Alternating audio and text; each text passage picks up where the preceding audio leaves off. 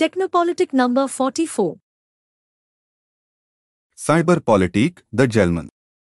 AI Nisiak effect. Here are two screenshots of a hastily written prompt to which ChatGPT dutifully responded almost immediately.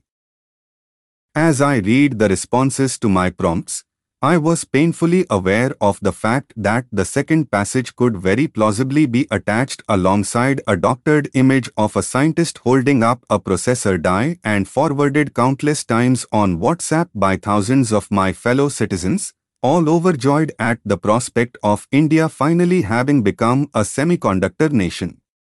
These persuasively written passages contain no usual hallmarks of a shoddy copypasta-like questionable grammar and syntactical errors.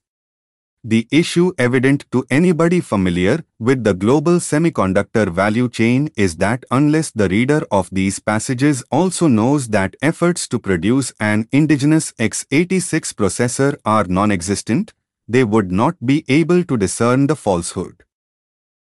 While AI can generate realistic and useful content for entertainment, education, research, and communication, it can also produce and disseminate misinformation, propaganda, and fake news. Misinformation is false or inaccurate information that is deliberately or unintentionally spread to influence people's beliefs, attitudes, or behaviors.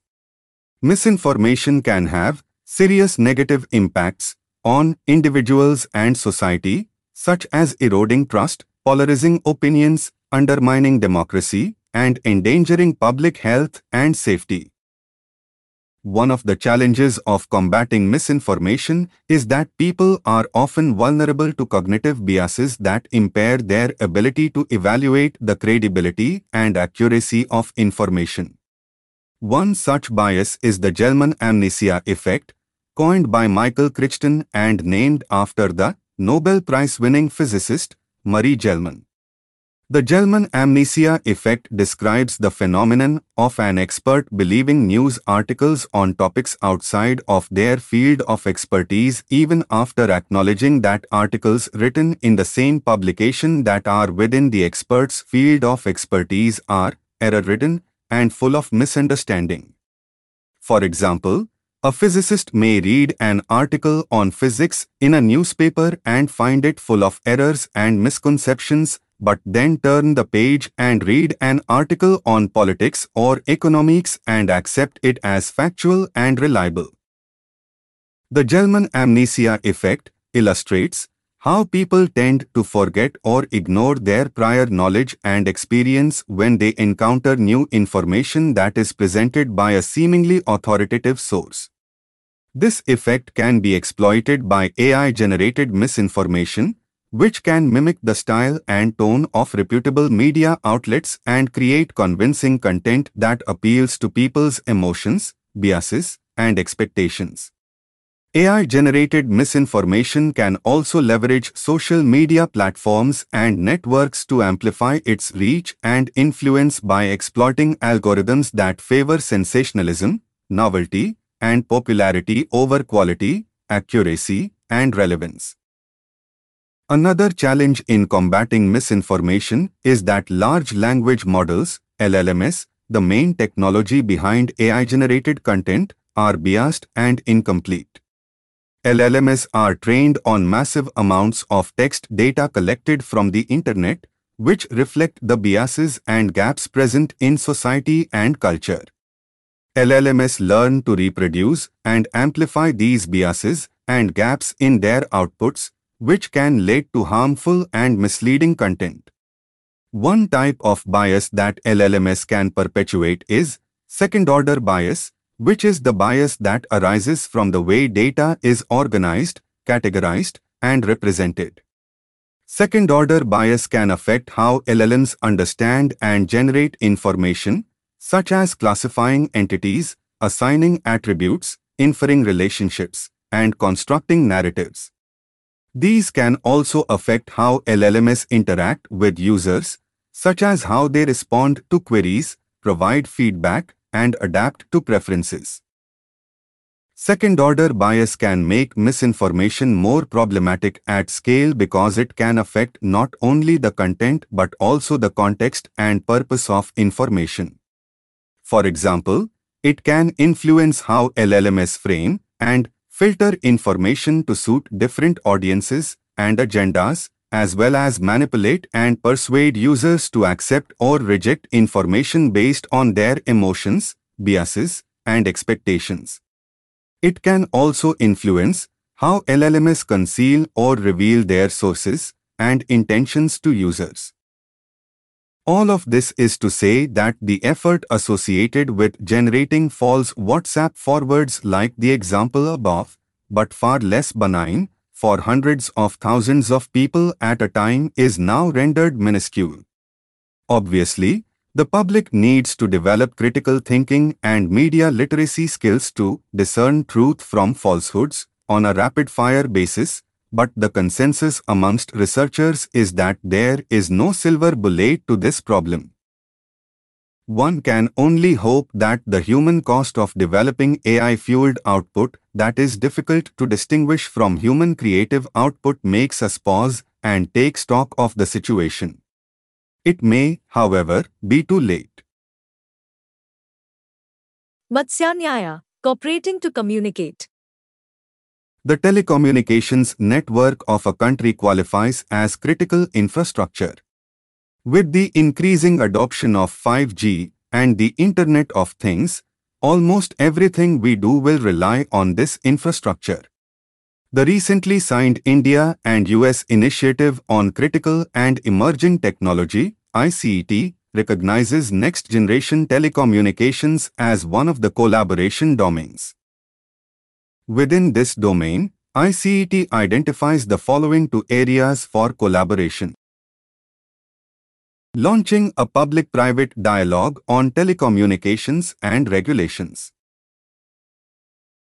Advancing cooperation on research and development in 5G and 6G facilitating deployment and adoption of Open RAN in India and fostering global economies of scale within the sector.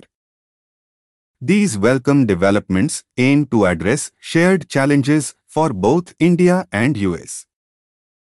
The telecom equipment industry has high entry barriers and is dominated by a handful of vendors. The top four vendors Ericsson, Nokia, Huawei and ZTE share around 85% of the radio access network RAN market share. Sanctions and bans imposed against Huawei and ZTE further limit vendor choice. The lack of competition in the market could lead to a decline in innovation, an increase in prices and the risk of disrupted supply chains. Several applications necessary for our daily life, such as communications, autonomous vehicles, and smart cities, require a secure and reliable telecommunication infrastructure. The choice of vendors is critical. It's no wonder many states have implemented sanctions against Huawei, recognizing it as a potential threat to national security. The telecommunications giant has close ties to the Chinese state. Given the geopolitical climate, relying on an adversary to maintain and upgradation of critical infrastructure is not an option. The companies with the largest RAN market share are full-stack vendors that offer tightly integrated solutions. Open RAN promises to reduce entry barriers by disaggregating the RAN ecosystem. This allows smaller vendors to enter the market by building interoperable and modular components. However, this comes with the risk of complexities in system integration. The responsibility of a reliable and secure system will shift from a single vendor to system integrators and regulators. Given this market dynamic, system integrators and regulators need to develop the skills and capacity to integrate and validate the robustness of such systems.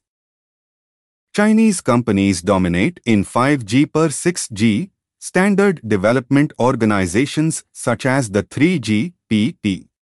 The disaggregation caused by adopting OpenRAN should enable more innovation and broader participation in standards development.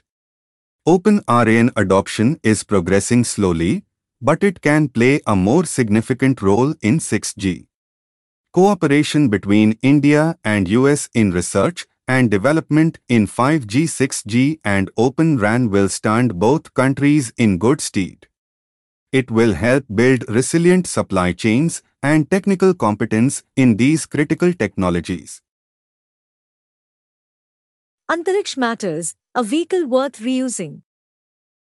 On 2nd April, the Indian Space Research Organization, ISRO, conducted an autonomous landing test of the reusable launch vehicle, a spacecraft that looks a lot like an uncrewed spaceplane. The test was indeed unique as the RLV was carried to an altitude of 4.5 kilometers by a helicopter, after which the RLV made an autonomous landing using onboard computers and navigation receivers. The existence of the vehicle is no secret. The RLV test demonstrator has been in development since 2012. In 2016, ISRO mounted the test vehicle on a sounding rocket and carried out the first hypersonic flight experiment. Since then, the RLV has undergone several experiments to test the flight and landing characteristics of the vehicle. Since the vehicle's inception, ISRO has envisioned the RLV to be a test bed for a launch vehicle that could become fully operational by 2030. Of course, the RLV is more akin to the space shuttle than the reusable rockets used by SpaceX or Blue Origin. The space shuttle, for its part, was far more expensive than what the National Aeronautics and Space Administration NASA first calculated. So the question remains, will the RLV suffer the same fate? The answer, no. This is because the ISRO's space plane design is likely to be far smaller and more nimble than the space shuttle, the latter was designed to carry both heavy cargo and astronauts. Concepts for space planes have existed since the 1960s most prominent of which was the Boeing X-20 Dyna-Soar, which never made it past early testing. The RLV could follow the X-20 style lineage, which inspired space planes like the European Space Agency's HERMES spacecraft and the Dream Chaser mini space shuttle by the private company Sierra Space. India's space shuttle, therefore, could eventually develop into a spacecraft that will be mounted on top of the LVM-3 rocket and carry astronauts into space. Those who watch space activities closely will also recognize that the RLV looks rather similar to the Boeing X-37B spaceplane, whose purpose of existence seems to be shrouded in secrecy. Indeed, as I have written in a previous edition of Technopolitik, the X-37B is far less sinister than it appears. While the spacecraft is used for military purposes, its capabilities are limited to reconnaissance and small satellite deployment. It would not come as a surprise if the RLV is repurposed for military utility. After all, ISRO's tweets mention that the test was developed alongside the Defense Research and Development Organization DRDO and the Indian Air Force. Having a space plane similar to the X 37B will give India's military space operators the ability to perform rendezvous and proximity operations, including the capability to deploy micro-satellite for inspections.